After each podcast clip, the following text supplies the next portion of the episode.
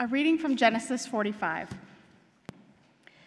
Then Joseph could no longer control himself before all those who stood by him, and he cried out, Send everyone away from me.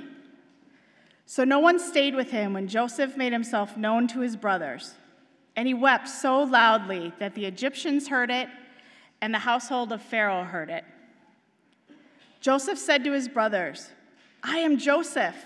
Is my father still alive? But his brothers could not answer him. So dismayed were they at his presence. Then Joseph said to his brothers, Come closer to me. And they came closer. He said, I am your brother Joseph, whom you sold to Egypt.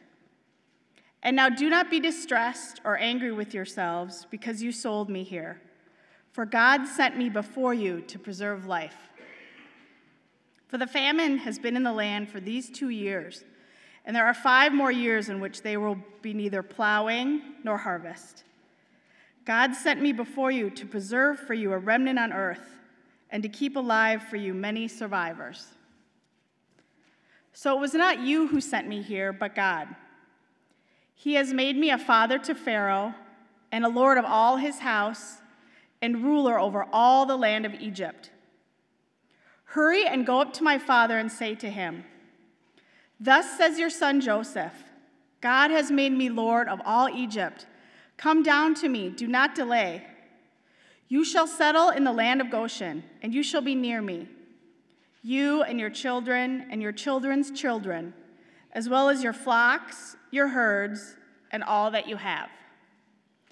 I will provide for you there, since there are five more years of famine to come, so that you and your household and all that you have will not come to poverty.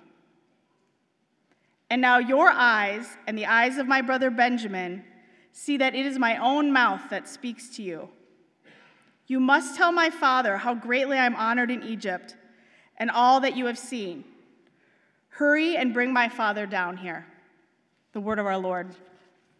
Thanks be to God. Thank you, Chris.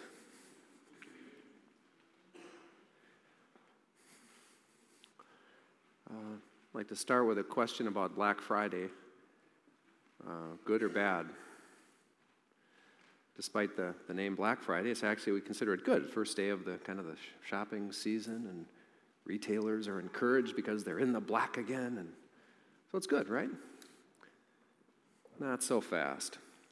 Let's take a look at this uh, little video of Black Friday footage from some of our local stores. Here are some of the best, worst moments from Black Friday 2015.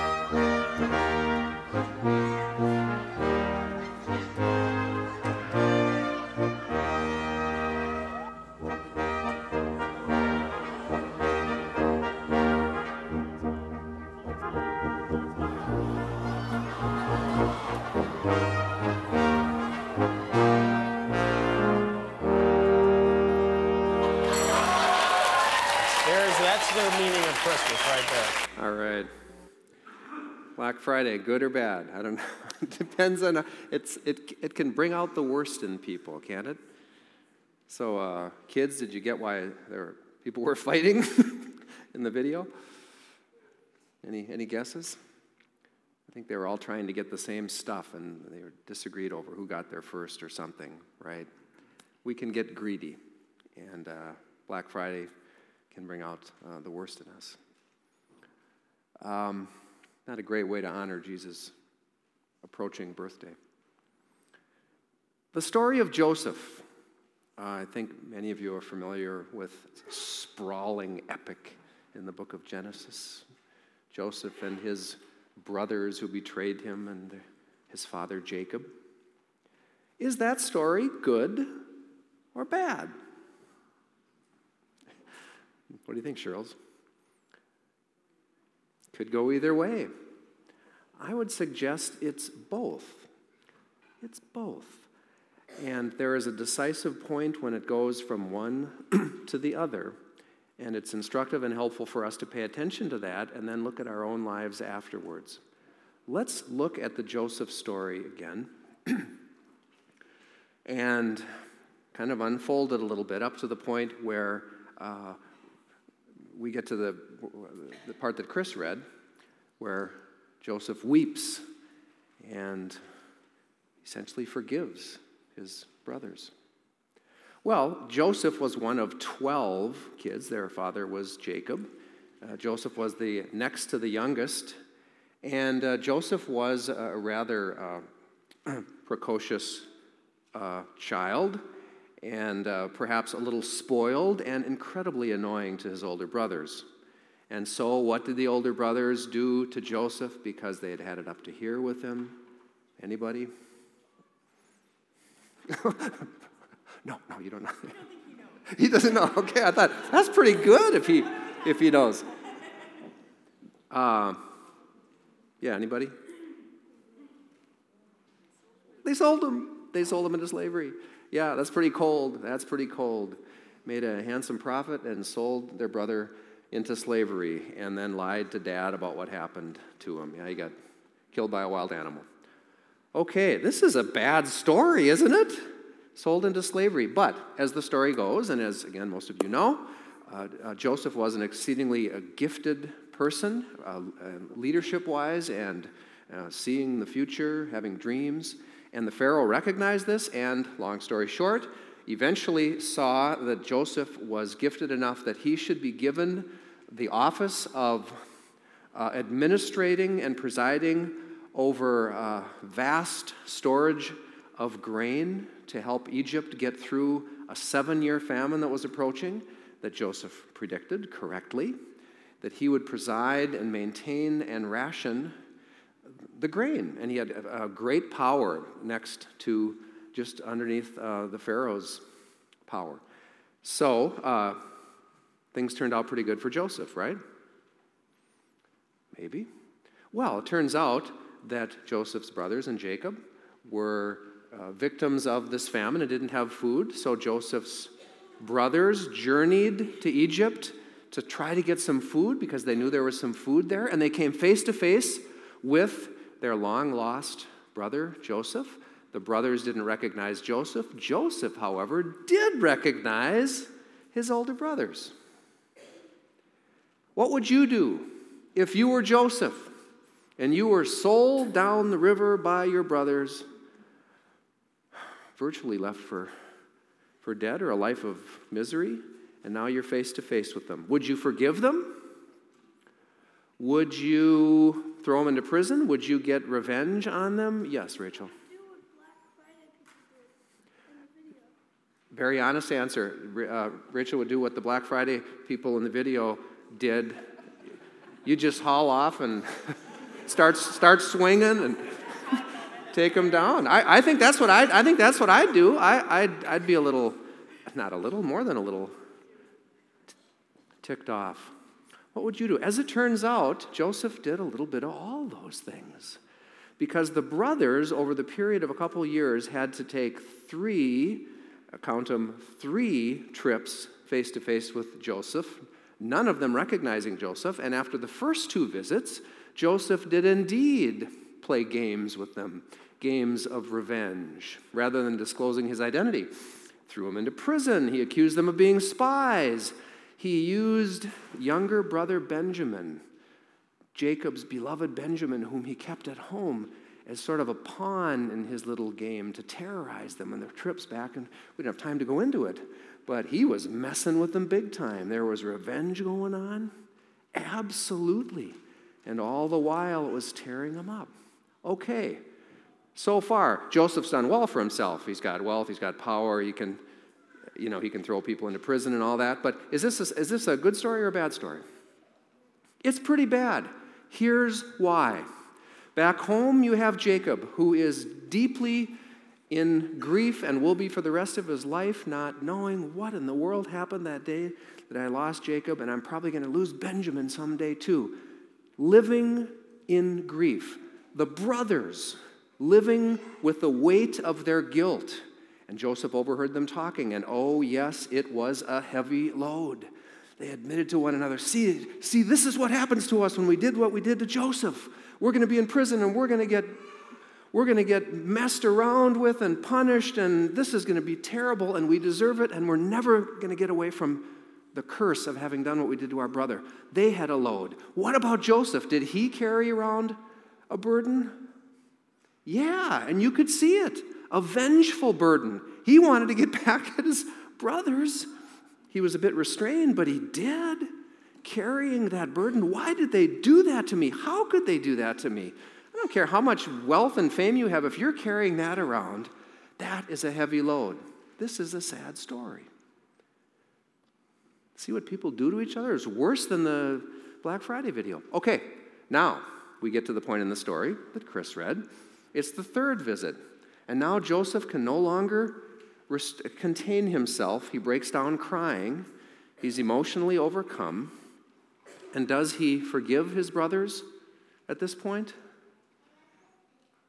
He tells them who he is, and they're bracing for the worst, saying, Uh oh, this is it for us. And what does he do? He asks about his father, and he sends them back to bring dad and Benjamin back to live with him there, and they'll be provided for, and they'll be reunited. And in other words, you're forgiven. All is past. But he also said one very important thing he said,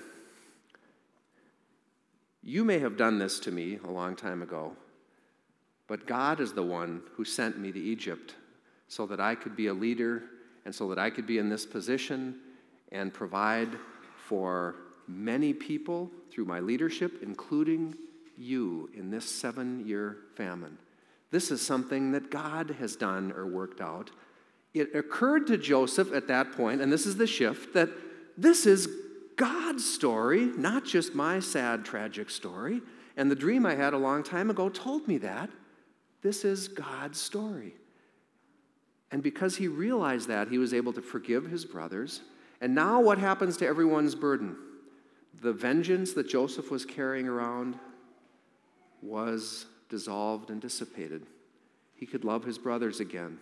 His brothers' guilt that they were carrying around was lifted. They were forgiven. And of course, eventually, the grief that Jacob carried with him was also lifted. Okay. Sad story?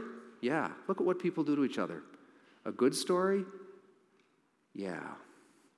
When Joseph finally realized that this story that I'm in also happens to be God's story because God is at work taking these tragic events and forcing them to work for a good purpose. There is a bigger narrative that we are a part of, and Joseph trusted that God knew what he was doing. A good story, a good story, redeeming even the bad things, transforming their lives, their burdens, freeing them for life. I want to close by asking you a simple question about your life. Are there tragedies, pains, struggles, obstacles in your lives? Duh. Rhetorical question. Indeed, it is the case. Sometimes it's stuff we do, sometimes it's stuff that's done to us. And if we're left with just that, it's a pretty sad story and it's a pretty bad thing.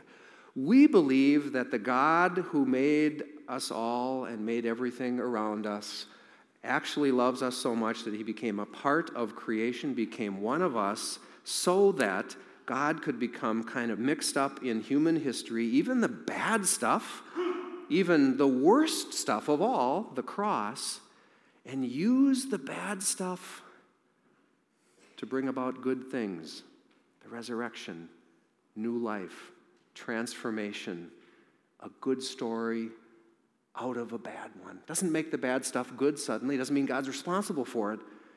But because our story can be intermingled and interwoven with God's, there is the promise of redemption and one day a happy ending. All of us live with situations where we say, okay, I get that. Enough already. I'm ready for something better. I'm ready for something to work itself out because I'm tired of this. Part of one of the gifts of Advent is that we're invited to turn inward, to reflect, and to appreciate the value of waiting. Waiting and trusting that in the fullness of God's story and God's time, good things will come out of the difficulties that we're encountering because our story is embedded in God's story. And that is very, very, very good news, even if it's not as spectacular a resolution as it was for Joseph. There are still beautiful things that await us in this life and the next. So pay attention, wait, keep your eyes open, keep listening. Amen. Let's sing together. Please stand.